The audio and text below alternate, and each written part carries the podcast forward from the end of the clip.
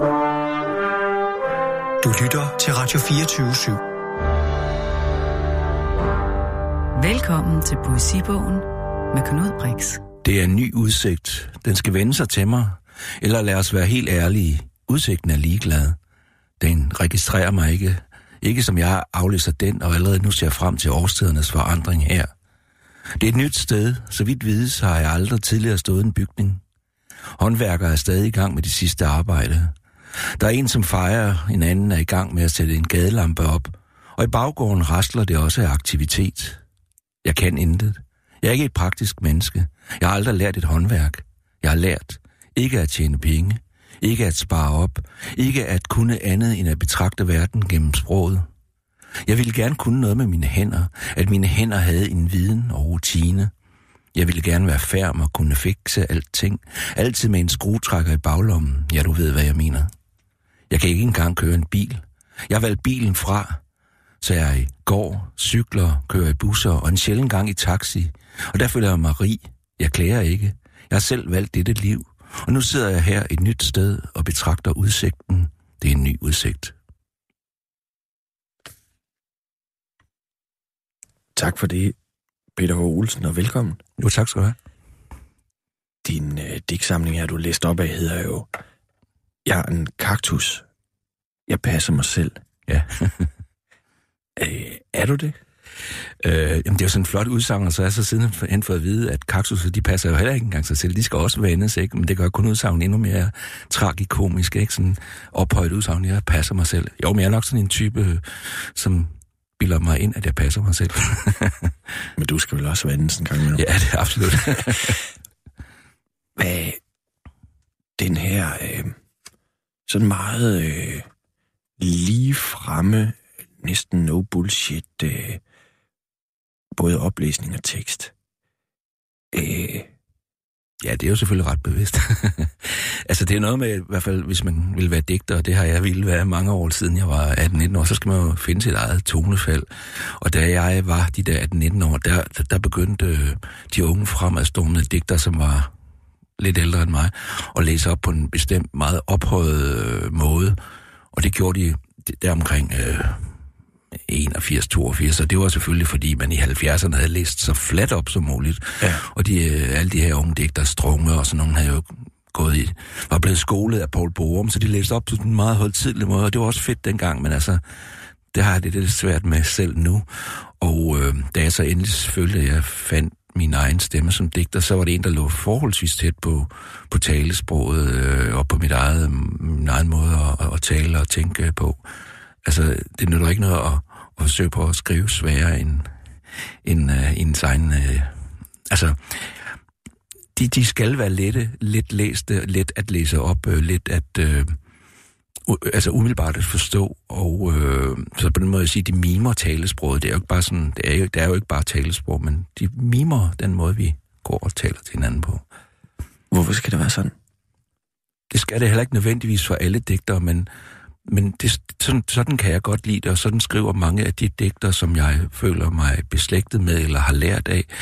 Øhm, og fordi, at, at, at, at, at også for at vise, at digt ikke behøver at være noget, der er tungt eller ophøjet, eller jeg bruger heller ikke særlig mange, øh, nærmest ingen metaforer eller symboler. Og det har jeg godt lagt mærke til. Ja. Øh, jamen det er også, altså da jeg voksede op, og vi begyndte at læse digte i skolen, det skulle mere som del af pensum, der var det jo hele tiden sådan noget med, jeg tror hverken lærerne eller, eller vi elever kunne uh, lide digte eller forstå digte, så det var sådan noget med, hvordan kan vi dirke det her op? For digteren har skrevet noget, og nu skal vi finde ud af, hvad det var, han egentlig ville skrive, ikke? Ja. Og altså, der, og det er jo, altså, sådan er det jo også nogle digte, der er, men det er sådan en meget håndfast måde at, at gå til et digt på. Altså for digte er jo først og fremmest sprog, så kunne man jo prøve at nyde det ved at læse, øh, læreren liste op, eller bad en af eleverne liste op. Og så kunne man så langsomt begynde at finde ud af, om der var mere i det end som så. Men altså, mine digte, de er enkle, fordi sådan kan jeg skrive. Men er det også en nærmest aversion mod det der kunstlede, du sådan det meget besmykkede metaforen, det der du fortæller om i 80'erne, hvor der jo er sådan en, en, en form for vildt smerts over det ja. nogle gange, ikke? Eller den der sådan Jo. meget, det skal stå og diger. Og, og, altså, Jo, det er, det, det er jo nok en reaktion, men det er, jo, det er jo lidt sjovt på den måde, at det var jo sådan noget, jeg selv voksede op. Øh, altså, jeg forsøgte jo også på at skrive øh, digte, ligesom Michael Strunge, og jeg sendte ham sågar et digt, som han så meget pænt skrev, at det var da ikke så dårligt. men altså, det er jo en reaktion mod det, kan man sige, ikke? ja, du, du vokser op i Vejle. Ja, Det er vel heller ikke lige punkens arne sted. Nej, jeg var punken i Vejle. Nej, jamen, det er jeg voksede op i den tid, hvor, hvor det hedder punk og alt muligt andet. Jeg tror aldrig, at jeg decideret var punker, men, men, men, men der var ikke særlig mange andre korthårede, der rendte rundt med badges på deres øh, frelsens her habitjakke i Vejle, så det måtte jeg, jeg måtte opdrage nogle af mine venner og min lillebror Henrik til at, at blive sådan, ikke? og så kunne vi lave vores eget lille miljø, som var en form for... ja, vi tog det heller ikke helt alvorligt, altså det var sådan vi legede undergrund, og vi gjorde også lidt nar af det, men altså, der, der opstod en vis form for meget lille miljø øh, med tre-fire bands, hvor Henrik og jeg spillede i de fleste af dem, og så lærte man nogen at kende, der malede, og hov, der var en, der skulle hjælpe en, der skrev digte, ikke? Og, og, og ja, så, så, så det var, det var der, at, at, at, øh, at hele det der opstod for mig, og så da jeg flyttede til København, så lærte jeg jo, så blev man en del af det miljø, som egentlig ikke havde noget navn, men altså, øh, der var jo også netop pludselig rigtige digter og billedkunstnere og, og, og folk, der spillede musik. Alle lavede et eller andet, alle var aktører, der var, der, vi var også publikum for hinanden, men ellers var alle også aktører, simpelthen. Men du siger det der med, det synes jeg er interessant, du siger det der med, at I jo, I jo, I jo gør det. I laver øh, noget andet end mange andre i Vejle der. Men du siger også, at I ikke tog det helt seriøst. Nå, men altså, jo, vi tog det seriøst, men vi havde samtidig måske sådan et skævt sideblik til os selv, eller en form for selvironi, ikke? Altså, mm. øh, en af mine venner, øh, som også hed Henrik, Henrik Brun, han var, han var maler, ikke? Så lånte han et øh, lille lokal nede i, i baggrunden på, det der til det hus, hvor jeg boede, og så det kaldte vi gælleri overgrund, ikke? Altså, vi hele tiden, jeg ved ikke, om det var fordi, vi, vi, vi ikke var inde, inde i orkanens øje, men, men tværtimod ude i periferien, at vi også så på hele det der med et skævt sideblik. Det kan også være sådan en noget, man skyder ind som en eller anden jysk humor eller selvironi, ikke? Helt, helt klart, jeg ved ikke, Fordi om det... man, man må helst, altså man, det er mega spændende det der. Jeg kan godt genkende noget af det. Ja. du siger der. Det er mega spændende, alle de der ting, men når man ikke kommer derfra, eller er vokset op i det, så kan man skyde, så kan man skyde noget ind, fordi så behøver man det måske ikke at jo, men jeg forstår godt, hvad du mener, øh, og det er da også muligt, altså, det, det, altså man kan sige, men de andre, der var inde i miljøet i København, de kommer jo dybest set heller ikke derfra. Hvor kommer man fra? Strunge kommer fra videre. Ja, netop. Øh, De fleste af de der, i det miljø, fandt man jo ud af, at de kom enten fra den deciderede provins, eller også ud fra forstederne, men det har alle sammen været sådan nogle, der følte sig lidt rådløse og lidt øh, anderledes end andre, ikke? Og så kunne man mødes med nogle andre, der følte sig anderledes. Men det er klart, når man er i sådan en lille by som Vejle, og så øh, på det tidspunkt, altså nu snakker vi jo altså efterhånden mange år siden, og der, der var jo ikke, øh, der var jo ikke internet, så ting, der skete i New York, de blev opfanget to år senere i København, og de blev så opfanget endnu et år senere i Vejle. Ikke? Altså tiden gik lidt langsommere med at opfange. Så vi, vi, vi, var, vi var sådan en lille øh, avantgarde der i byen, men, mens de andre rendte rundt øh, med deres kasserolle, frisyrer og halvlangt hår og, og busseronner og hvad man ellers gik i. Så de havde ikke opdaget, at 70'erne var forbi, og vi havde vi følte, vi var sådan dem, der havde opdaget det. Men samtidig hang vi jo ud med de folk der, ikke? Altså, ja. de var jo skide flinke, sådan nogle flipper, der lånte, øh, vi lånte deres øh, øh, gear, deres forstærker, deres instrumenter og sådan, og deres smagt, øh, prøvede deres joints og sådan noget. Så, men altså, så i den lille by der, altså, jeg tror, jeg, jeg kun blev slået ned en gang, og det var jo i øvrigt også en flink fyr, som så siden han hjalp mig med at flytte til København. Altså, værre var det ikke, vel? Altså, Hvorfor slår han dig ned? Fordi han ikke ville give øh, 15 kroner for at komme ind til en koncert, som jeg havde arrangeret, og jeg var dørvogter. Men de bliver senere... Øh, jo, men han var så prøvebesøgende, og da jeg så ikke meldte ham til politiet, så, så var vi gode venner igen. Men, men det er jo også der, altså fordi der er jo sikkert mange, der kender dig som, øh, som sangskriver, mm. og øh, øh, Olesen Olesen med, med, øh, din, med din bror og de efterladte, som du spiller i nu. Og ja, det er også det, jeg gerne vil prøve at øh, gå ud i knæene i det der øh, osmosiske øh, landskab, hvor, det, hvor der både er poesi og, og sange. Mm. Fordi det er, vel, er det ikke der, det er også, øh, altså i, i, i Vejle i 70'erne, det er vel der musikken kommer ind også. Altså prøv, prøv at fortælle lidt om, øh, øh, Jamen, jeg er Hvordan, vokset op... hvor- ja, hvordan kommer du ind i musikken? Jeg er umiddelbart vokset op i, i en ganske almindelig øh, middelklasse parcelhusfamilie i et parcelhuskvarter på en af bakkerne i Vejle. Ikke? Altså, der er meget få familier, der er helt almindelige, og jeg har da også mit at, at trække på. Øh, der skal være, det skal, materiale skal jo komme et eller andet sted fra. Jamen, jeg ved ikke, jeg har lyttet til musik altid, og så begyndte at spille guitar, og så på et tidspunkt, hvor jeg sådan lyttede meget til, da jeg var 14, 15, 16 år, lyttede jeg meget til sådan voksen musik, som man egentlig skulle være 30 år for at lytte til. Men så kommer den der nye musik Hvad var det for noget? Jamen, det var sådan Paul Simon, og altså sådan noget rigtig lækkert øh, amerikansk musik, ikke? Og, og sådan, øh, men så, så dukker det der punk op, og sådan noget. Til at begynde med, tror jeg, det er fascistisk og sådan noget. Jeg er jo ikke fascist, så jeg... jeg Var det lidt farligt? Ja, men der er bare et eller andet, der slår mig på et tidspunkt der i slutningen af 70'erne, ikke? Og så, da jeg starter gymnasiet, der spiller jeg i et, et, et band, som, øh, hvor jeg prøver at få nogle af de der, det der syn ind. Men det er først, at min bror øh, så begynder, der et par år efter gymnasiet, at, lave sit band, at, at vi begynder, som jeg så får lov til at komme med i, at vi begynder at øh, lave vores musik. Og det er en form for hjemmelavet musik, fordi han har lært nogle få greb, og jeg kan også lidt guitar, men jeg begynder at spille bas, og jeg spiller på en højrehåndet bas, selvom jeg er venstrehåndet. Så det er meget det der at starte øh, fra scratch og gøre det selv, selvom det handler ikke om, hvad man kan, det handler om, hvad man, hvad man gerne vil udtrykke osv.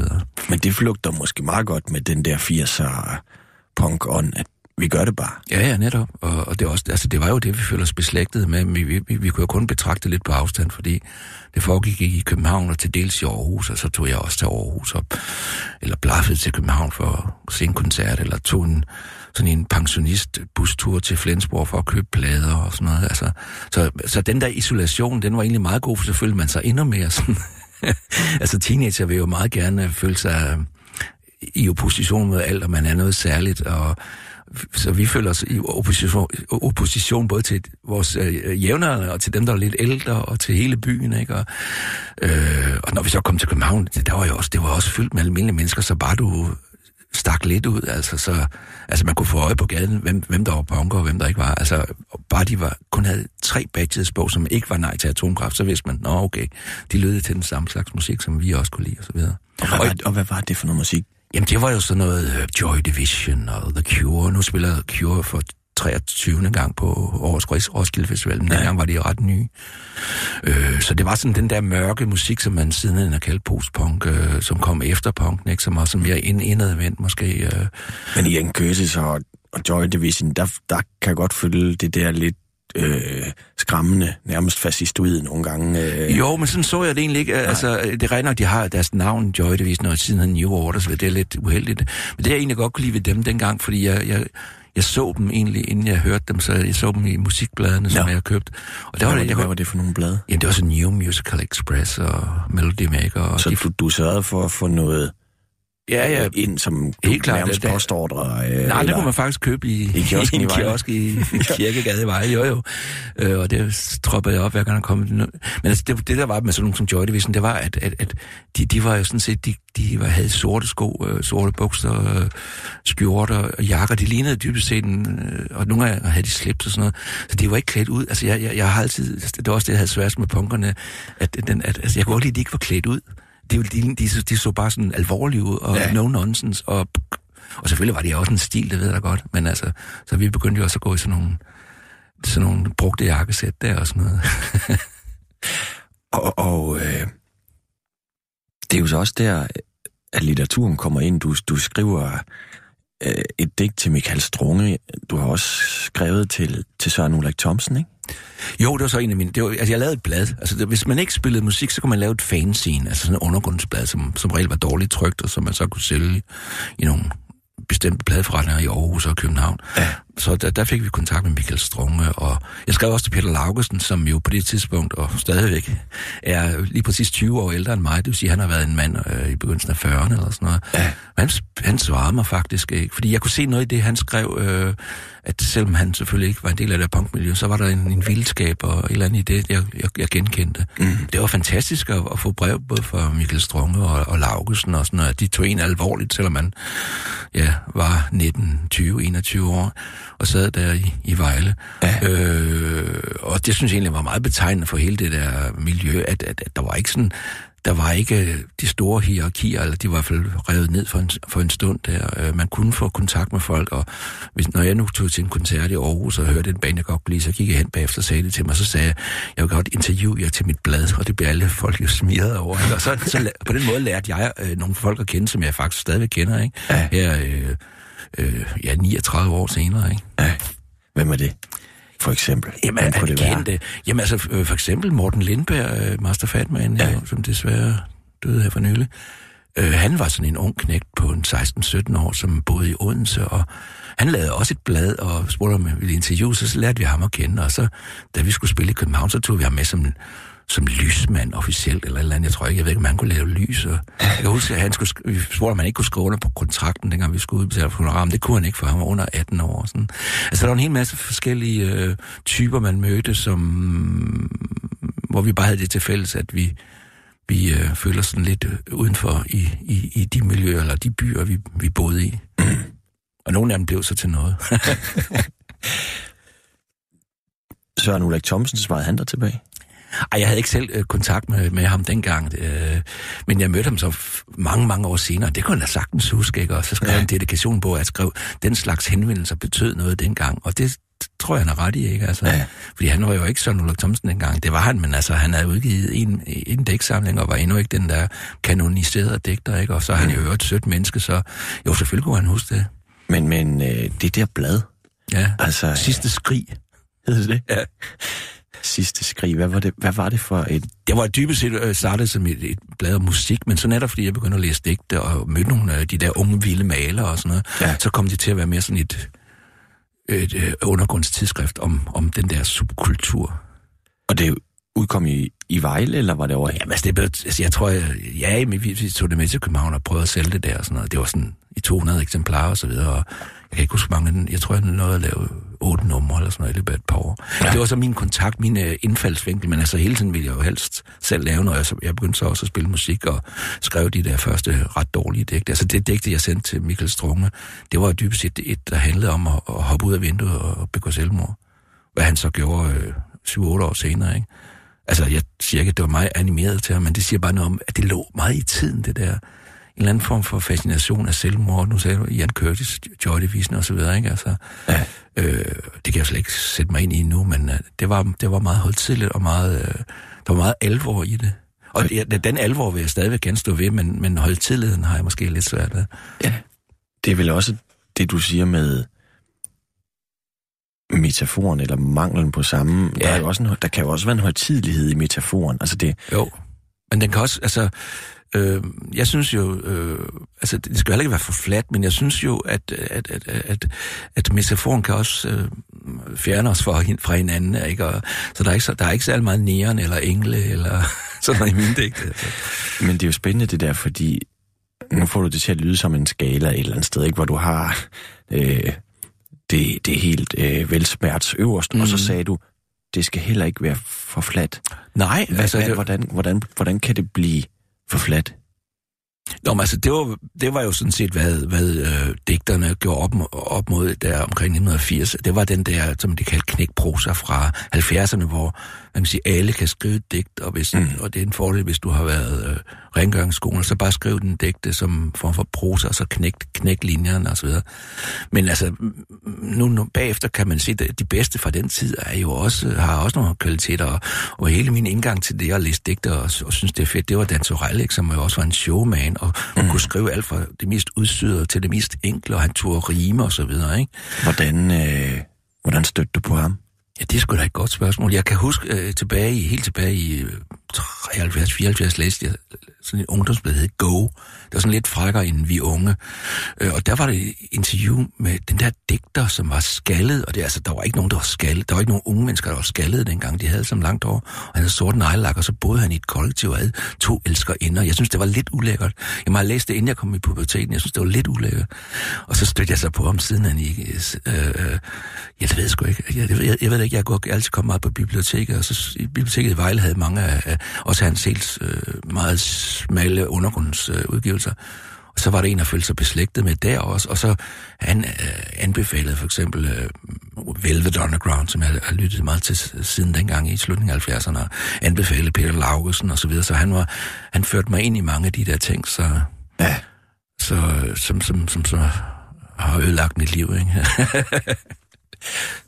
Ja. Har det det? det er også sådan ud fra et øh, normalt perspektiv, har det ødelagt mit liv. Jeg har aldrig fået en uddannelse, og, og, og jeg har ikke selv mange penge, og nej, jeg tror ikke, det kunne være meget anderledes, men jeg har tit tænkt på, hvis jeg havde en god advokat, og det her det havde været i USA, jeg tror også, jeg skrev det, så, så kunne jeg lægge sagen mod Dansk Røl for at have fucket mit liv op, ikke? Jeg har øvrigt fucket mange folks liv op.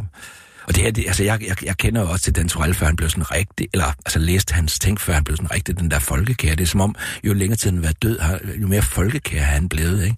Bortset fra, det så for et par år siden kom frem, hvordan han havde behandlet sin datter, så, fordi han dybest set var en funktionel øh, alkoholiker, ikke?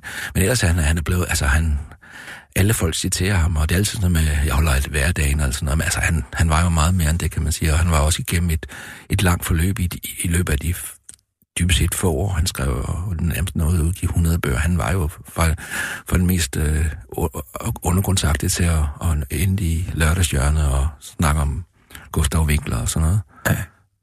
Men, men ja, altså, jeg kan ikke rigtig finde ud af, mener du det, det der med, at det har, fuck, altså, det har fucket dit liv op på, ud fra en, den der øh, middelklasseskalaen, eller den der måde, man skal leve på i Danmarks skalaen, ikke? Altså, du har ikke et sommerhus, eller en villa og, og en bil, eller, altså, men... Jeg, jeg, jeg, kan sige, jeg er jo glad for, at han har fucket det op, og, og hvis ikke det havde været ham, så havde det sikkert været den anden en. Altså, jeg ved ikke, hvad det er, om det er en eller anden ens opvækst eller gener eller noget. Jeg har en eller anden form for, om ikke stort, men så lille depressivt gen i, i, i mig, som måske flyder et eller andet sted i min familie, og, Ja. og uanset hvor, hvor, hvor, hvor, hvor tilforladeligt det kan lyde, at man vokser op i en parcelhusfamilie, øh, en middelklasse, så kan der jo være alle mulige sådan familie, der gør, at vi er nogen, der har brudt med det. Ikke? Øh, øh, et andet element var sådan set også, og det var også faktisk stort i punken, det var der mange, der sang om, det var kedsomheden. Ikke? Kedsomheden i forstederne, kedsomheden i parcelhuskvartererne. Det der med, at det alt var bare sådan på skinner. Øh, og det er, også der, det, det er også derfor, man, når jeg sad der på Søndermarken i Vejle, øh, vidste, at når jeg blev var færdig med gymnasiet. Jeg var jo den første i min, i min familie, der, der tog en studentereksamen. Men når jeg var færdig med det, så vidste jeg, at så ville jeg da ende i København. Mm. Og det var ikke for at studere ved Københavns Universitet, noget. det var bare for at komme over og spille grim musik. Og, Du, la- lavede du ikke sådan, jeg læst et sted, du lavede sådan en liste over ting, du kunne, Nå, du kunne, du kunne, Ja, du og kunne det- blive til, jo, eller, det, jamen, som det, du gerne det, ville være. Det er endnu tidligere. Det var allerede som 13 år. Altså, jeg, jeg, Ja. ja. fandt, jeg genfandt den i min, øh, hjemme i min, min, i min mors hus for nogle år siden. Hun bor stadigvæk, hvor, hvor, hvor vi har boet siden, jeg ved jeg sgu ikke, 66 eller sådan noget. Ja. Ja. Der stod med, at jeg ville være tegner, øh, musiker, journalist skulle hjælpe med, og, og så to-tre andre sådan, øh, kunstnerisk-agtige ting. Så den har åbenbart været der allerede dengang, ja. Ja.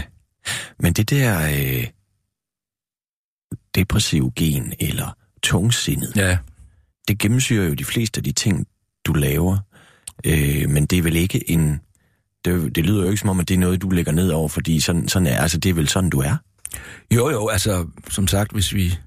Den der, altså, det var meget normalt at synge, øh, og altså, det der, vi snakker om start 80'erne, der var den der scene jo meget sort, og så der, det faldt jo fint i tråd med, hvordan vi rendte rundt og havde det, og sådan har man det jo måske også, når man er i slutningen af sin pubertet, ikke? Altså, hvem er jeg, og hvorfor lever jeg, og hvad skal vi overhovedet, og så videre. Ja. Men man kan sige, når, når den ungdom som er, så er over, så slipper man jo ikke nødvendigvis sit øh, tungsind, øh, medmindre det selvfølgelig har været påtaget. Øh, så det er jo noget, der ligger under neden hele tiden, som sådan en lille summende drone, en eller anden målagtig tone af livet. Altså jeg synes for eksempel i min digte, prøver jeg sådan set ofte at være sådan meget livsbesøgende, og, og øh, altså Øh, at gribe de der øjeblikke af, af om ikke indsigt, så i hvert fald øh, en, for, en, for, hvor man kommer overens med, med livet og med tilværelsen. Men, men altså, jeg vil stadigvæk stå ved, at både i musikken og i, og i det, jeg skriver, er der, selvom der også er alt muligt andet humor og livsbesøgelse, så er der en form for alvor. Det er sgu alvor, det her. Det er ikke, altså, på nogen måde er jeg selvfølgelig underholdningsbranche, men det er stadigvæk, altså, det er ikke ligegyldigt. Øh, Altså, det er, der er stadigvæk en al- jeg kan ikke slippe den alvor i, i mit liv, og heller ikke i, i mit, mit virke. Det kan jeg sgu ikke. Nej. Og når man så ikke kan slippe tungsindet eller vemodet, hvad gør man så ved det? Jamen så øh, enten... Øh, altså jeg har jo haft, jeg, især, måske ikke så meget med digtene, men jeg har faktisk haft mange sange, der forbander, hvor jeg forbander mit eget vimod, ikke? Og så kan man sige, det er meget privat, hvorfor synger om det? Men altså, øh, selvom jeg ikke er specielt kendt som sanger, så har det, jeg laver, de efterladte og tidligere øh, Olden Olden, vi har jo nogle trofaste øh, følgere, og det er jo sådan tit sådan, det er desværre oftest mænd, men altså det er tit sådan nogen, der, der, der, der ligesom er en form for skabsmelankolikere, som, som sådan, hvis, når man snakker med dem efter, de føler sig genkendt i de der ting der, ikke? Altså, mm. de fungerer på, på, det, på overfladen, ikke? Men de har en eller anden sugende vemod under neden, og det er, kan jo, øh, hvis ikke det tager overhånd, kan det jo også, også godt være en fin kvalitet, ikke? Altså, nogle gange vil jeg da, altså, jeg, jeg har da tit forbandet den, den, den del af mig, ikke? ikke? Og, Hvorfor?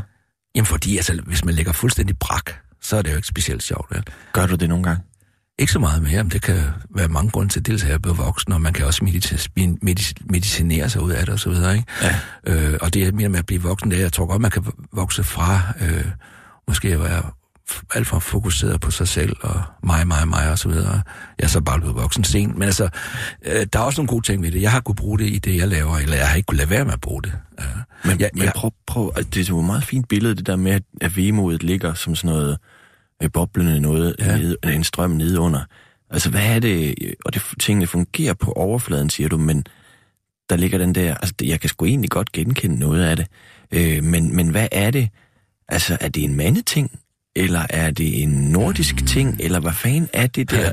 Hvor kommer det der vemod Altså, jeg vil nærmere sige, at det er en nordisk ting, men, men altså, jeg har måske nok alligevel flest øh, mandevenner, eller folk, der, øh, også med hensyn til et publikum, det er nok mest mænd. Og jeg tror, jeg tror at, at det er alle, men jeg, jeg, jeg har jo den der meget primitive tese om, at det er unaturligt at bo på de her breddegrader. Ja. Altså, hver gang det bliver forår, bliver vi jo fuldstændig vilde, fordi det, det kan godt være, at vi, vi ved, at årstiderne skifter osv., men vi, har, vi, vi glemmer hele tiden, hvor fantastisk det er, når, når lyset vender tilbage. Det er ikke naturligt at gå i næsten seks måneder med... med ja, det er jo ikke, fordi lyset er helt væk, som hvis vi boede i Nordnorge eller noget, men det er det der grå lys, som er hverken i en eller andet, og når, når lyset så vender tilbage i, i foråret, så bliver vi jo fuldstændig øh, tindrende og glade op i hovedet. Og, det, og den der, det der skift er jo også fantastisk, men altså, jeg, jeg forstår godt sådan nogen som Henrik Nordbrand, der i mange år boede i Tyrkiet og, og, og, og Spanien, og øh, Claus Rifbjerg, der havde sit øh, hus i Spanien, og Per Kirkeby, der havde et eller andet gammelt slot i Italien, øh, ruin der.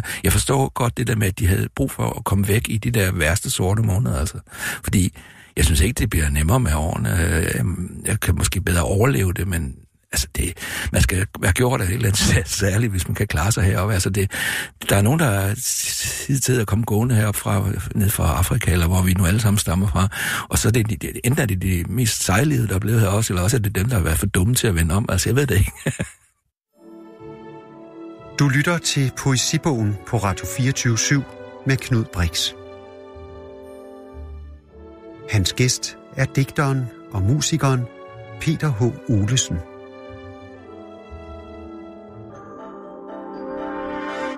Peter Olsen, øh, vi har, øh, vi har været omkring Vejle, og du er, øh, du stikker ud dernede øh, som øh, med din bror og nogle af din, dine venner der i laver musik og et, øh, et blad og, og læser digte og derfra til at du jo sådan et eller andet sted bliver sangskriver og, og musiker. Hvordan, øh, og så senere digter, du debuterer jo ret sent som digter, men har jo været produktiv, men, men hvordan, øh, hvordan finder du ud af, at det er musikken, du ligesom vil, øh, som, er, som er din kunstart? Øh, og det er det Ja. jo så ikke alene, men hvordan... Nej, hvordan det var det jo i mange år. Det- Jamen, det er rigtigt. Det, det skyldes nok flere ting, men altså, det er jo dels fordi, jeg i mange år har været sammen med min bror, så vi havde ligesom hinanden at holde, holde til ilden, og, og selvom vi bestemt skændtes meget, øh, så var vi også øh, ham og mig mod resten af verden, så vi havde den der fremdrift og, og fælles front. Ja. Øh, og jeg, jeg har altså altid skrevet ved siden af, men jeg tror nok, jeg begynder at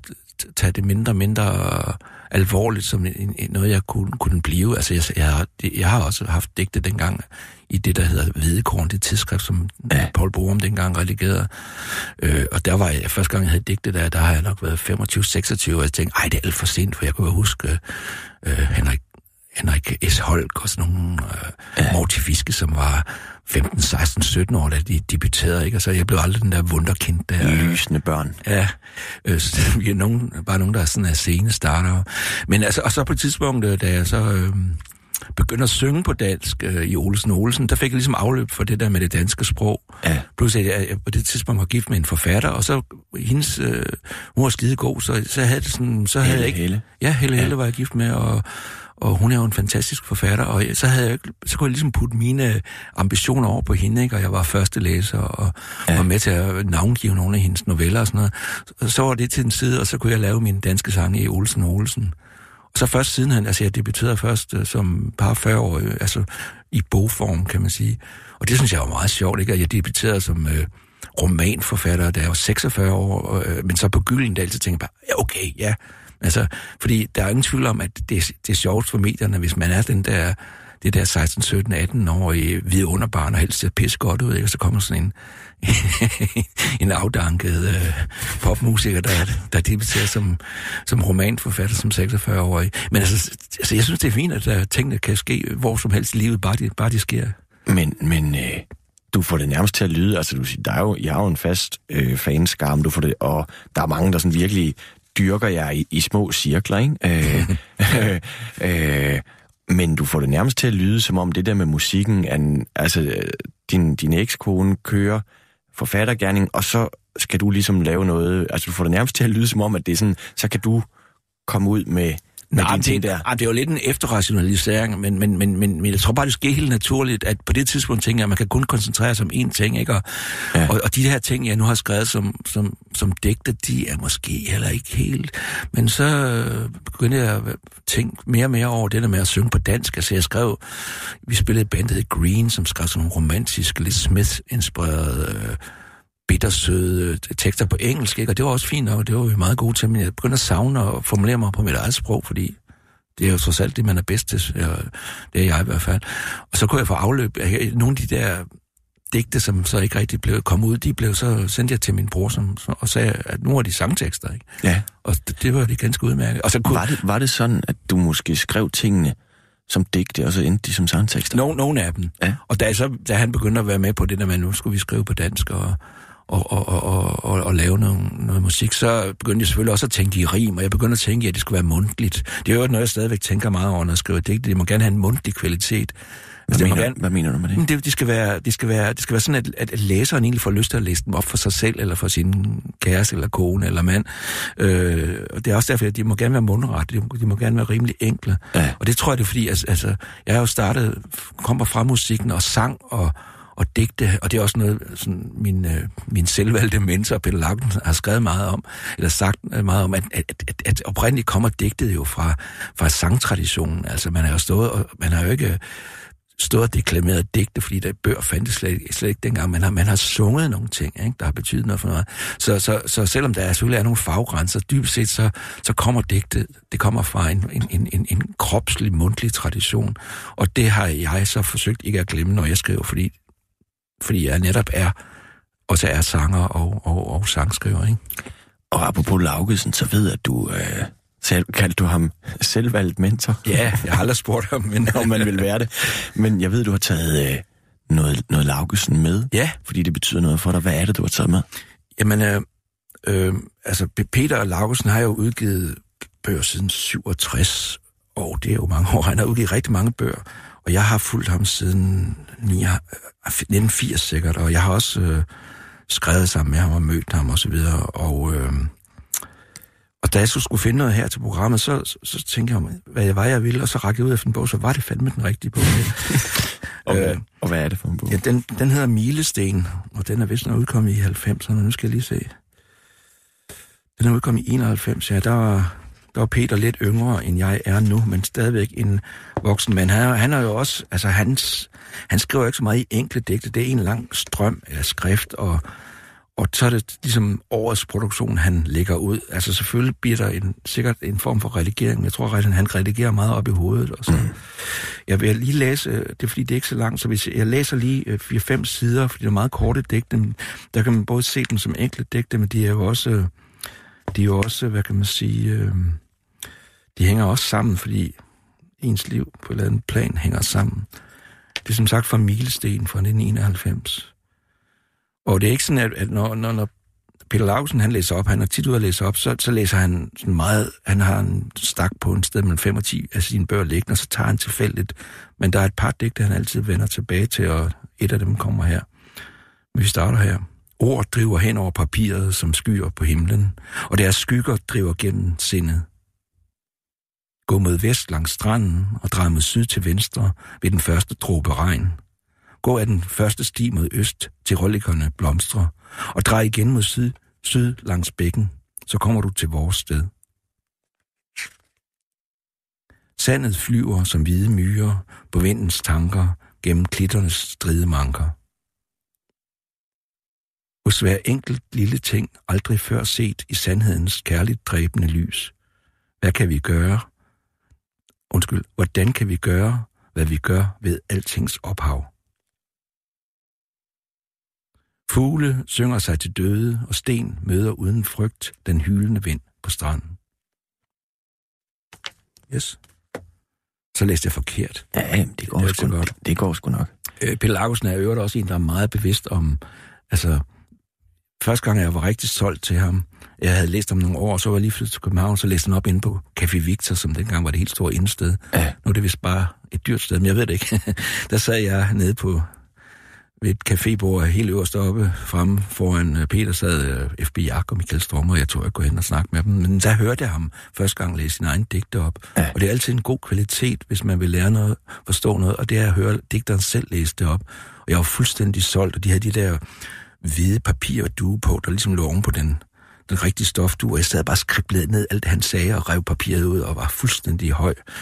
Øh, så der, der er jeg også, altså, har ligesom nærmet mig hans ting, eller forstået hans ting meget bedre, efter at jeg har hørt hans stemme.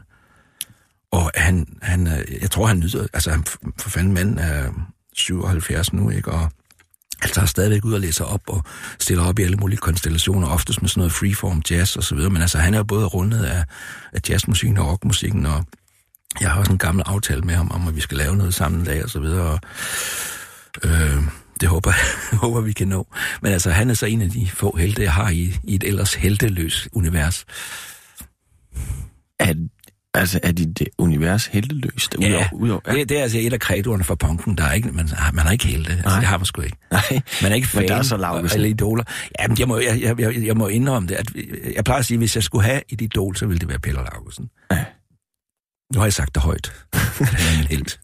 Men, men øh, altså, det er jo en helt vild tekst, du læser op. Det er ikke fordi, hvad fanden, altså, den handler jo ikke om noget, og det skal den jo heller ikke. Jamen, det handler Men om alt og ingenting. lige og præcis, De små ting, og det Ja. store, og det er det, han kan, ikke? Men der, Og det var jo meget enkelt. øh, Altså, han kan også skrive dybt kompliceret, og han ved og jo der er også... også nogle metaforer, som du, Det er der. som du jo ikke er... Laugesen bruger meget fl- flere metaforer end mig, men han er også meget klogere. Han kan holde sin... Han kan godt styre sin metafor, det kan jeg ikke. Hvis jeg, Du kan ikke styre dine nej, hvis metaforer. jeg startede ud på det, så ville det gå helt galt, tror jeg. okay. Øh, men, men musikken, det der med, altså jeg synes, det er interessant, du siger, fra, altså, øh, det er klart, Laugesen her er jo, altså det, der er jo sindssygt meget musik i det der, ikke? Mm. Men, men, men at du ligesom, at du begynder at lave tekster på dansk, og sende det til din bror, at det øh, måske i virkeligheden er begyndt som et digt, men ender som tekst, fordi jeg har aldrig skrevet sange, men jeg forestillede mig, at det er to forskellige processer. Og jeg tog det også meget alvorligt til at begynde med, med sådan at sige, for jeg, jeg, jeg, jeg, på det tidspunkt tror jeg, jeg øh, abonnerede lidt på den der, måske mere Søren Ulrik Thomsens øh, ting med, at en digt, et digt er en diamant. Den er sådan fuldstændig, og den er slæbe lige præcis som den skal være, og hvis bare der er en lille ting, der er galt, så falder hele digtet fra hinanden. Ja. Der kan jeg egentlig måske bedre lide Laugesen og mange andres mere loose, at altså ikke sidde og pille så meget i det. Altså der, der må gerne være den der Altså, det kan også blive for perfekt. Ikke? Altså, det perfekte, det, det kan godt være lidt kedeligt. Mm. Altså, man kan blive, man kan blive øh, imponeret af det, men man, man bliver måske ikke ligesom bevæget af det.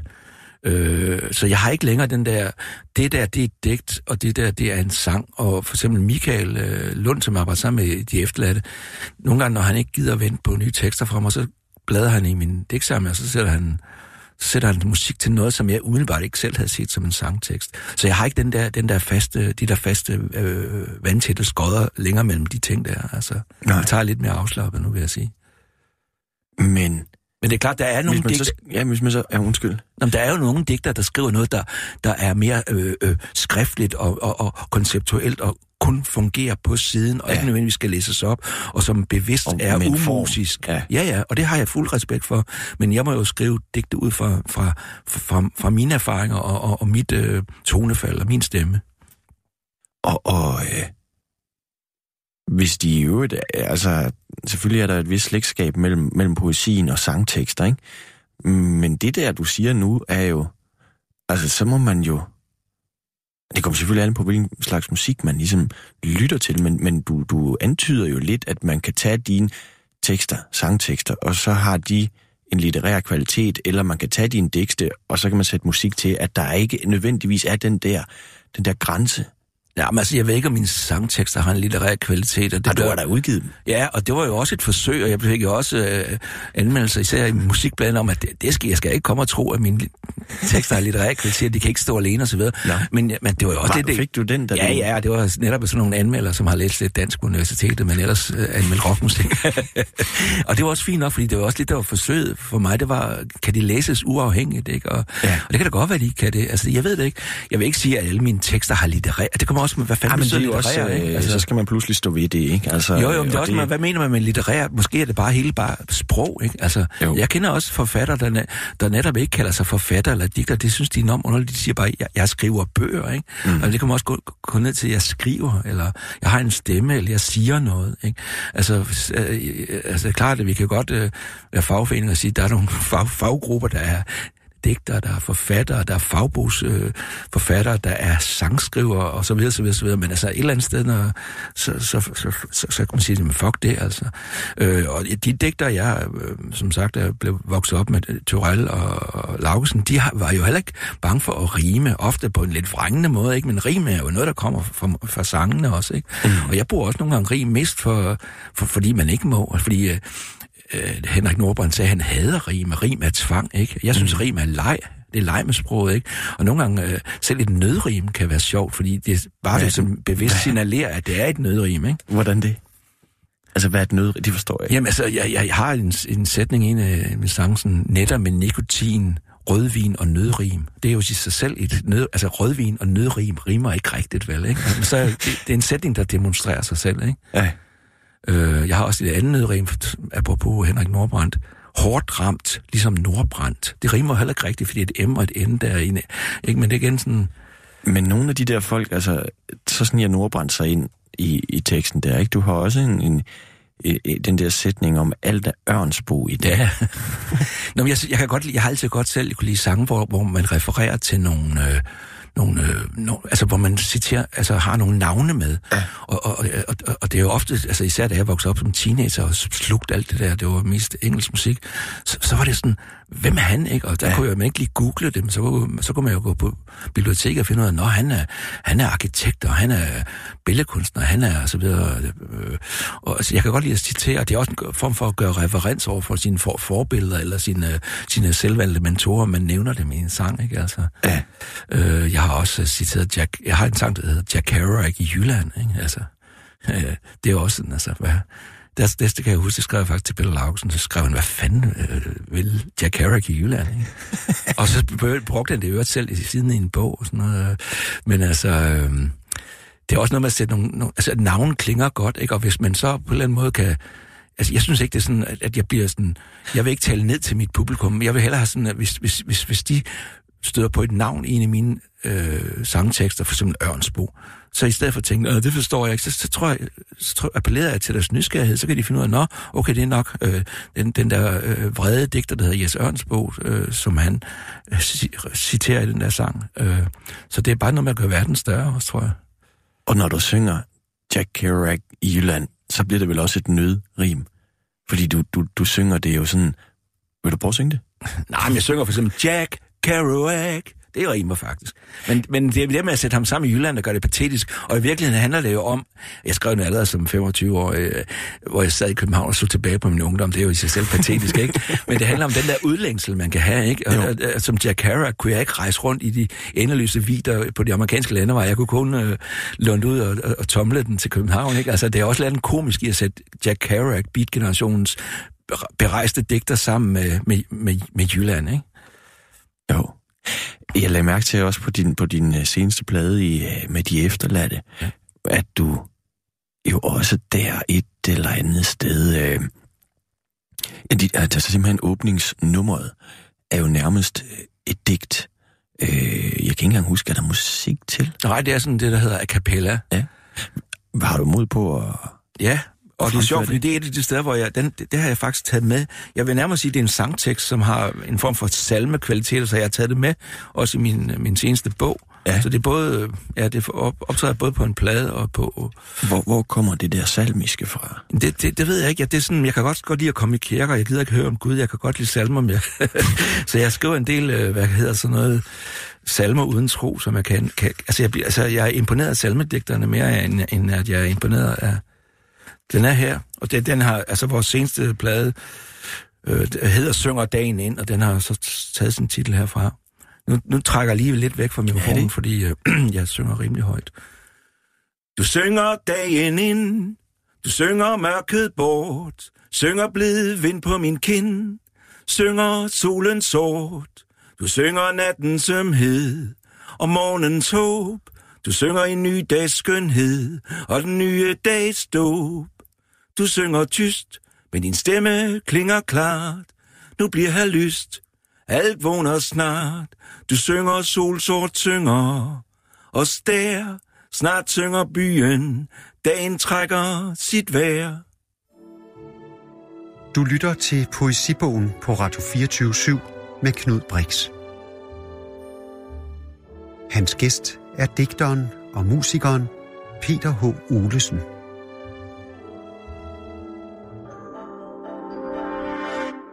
Peter Olsen, det var øh, a cappella fra din øh, øh, seneste plade med de efterladte, men det er jo også et digt i din seneste digtsamling, der hedder Jeg er en kaktus, jeg passer mig selv. Øh, så der optræder den jo igen to steder. Mm. Den, er, den står i digtsamlingen, men der sker jo, hold kæft, der sker et eller andet, når du synger. Ja, det er klart.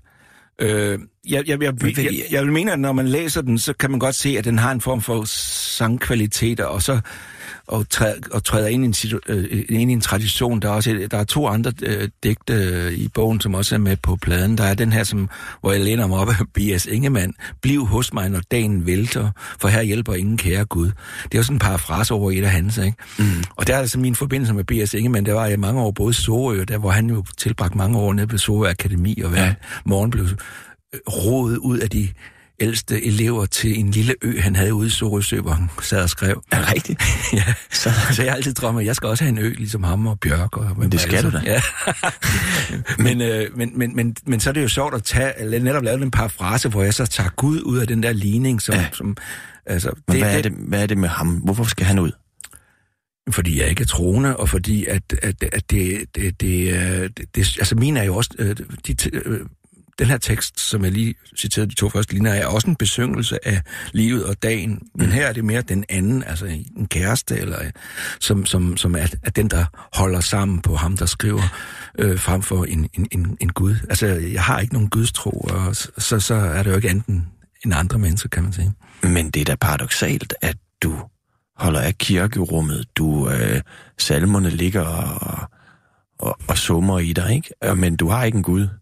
Altså, Nej, der skal nok være nogen, der siger, at lad os bare give ham 10 år, så bliver han totalt omvendt, ikke? Og når døden nærmer sig endnu mere, og så videre. Det har man hørt før. Men det er da også det skønne, at man kan være ikke troende hele livet, så kan man nå det alligevel. Absolut. Jeg så, kan man, sku, så, kan, så kan man lige til allersidst sige, det, ved du hvad, det, det, og tror jo heller ikke noget, man kan argumentere sig frem til. Altså, jeg kender folk, der er troende og, og er velformuleret omkring det. Vi har nogle meget lange na- nattelange debatter om det, men dybest kan vi jo ikke overbevise hinanden, fordi hvis man er troende, så er man troende, og hvis man ikke er, altså så skal vi blive ramt af det, ikke? Jeg tror mere det, at jeg har respekt for, for, øh, for, for, for formen, altså som der er i salmer, for, altså det vil sige, jeg har, for, ja. for salmedigteren og for, for, for dem, der byggede de her kirker, om det så er de moderne kirker, Grund, Grundtvigskirken, som jeg bor i nærheden af, øh, som, øh, hvad hedder han, øh, øh, Klint lavede, eller, eller, eller de gamle middelalderkirker, som, jeg ved sgu ikke, om de var jo ikke arkitekter, men sådan, der lavede man, det er fantastisk, og de står der endnu og så videre. Jeg bliver meget glad, når jeg sidder inde i et kirkerum, men lige så snart præsten åbner sin mund, så, så har jeg det lidt svært ved at sige. Ja. Men det der med salmen, ikke? Altså, det, det er noget af det, jeg virkelig kan huske fra min, fra min barndom. Det var, når der, når der blev sunget en gang imellem. Vi var heller ikke...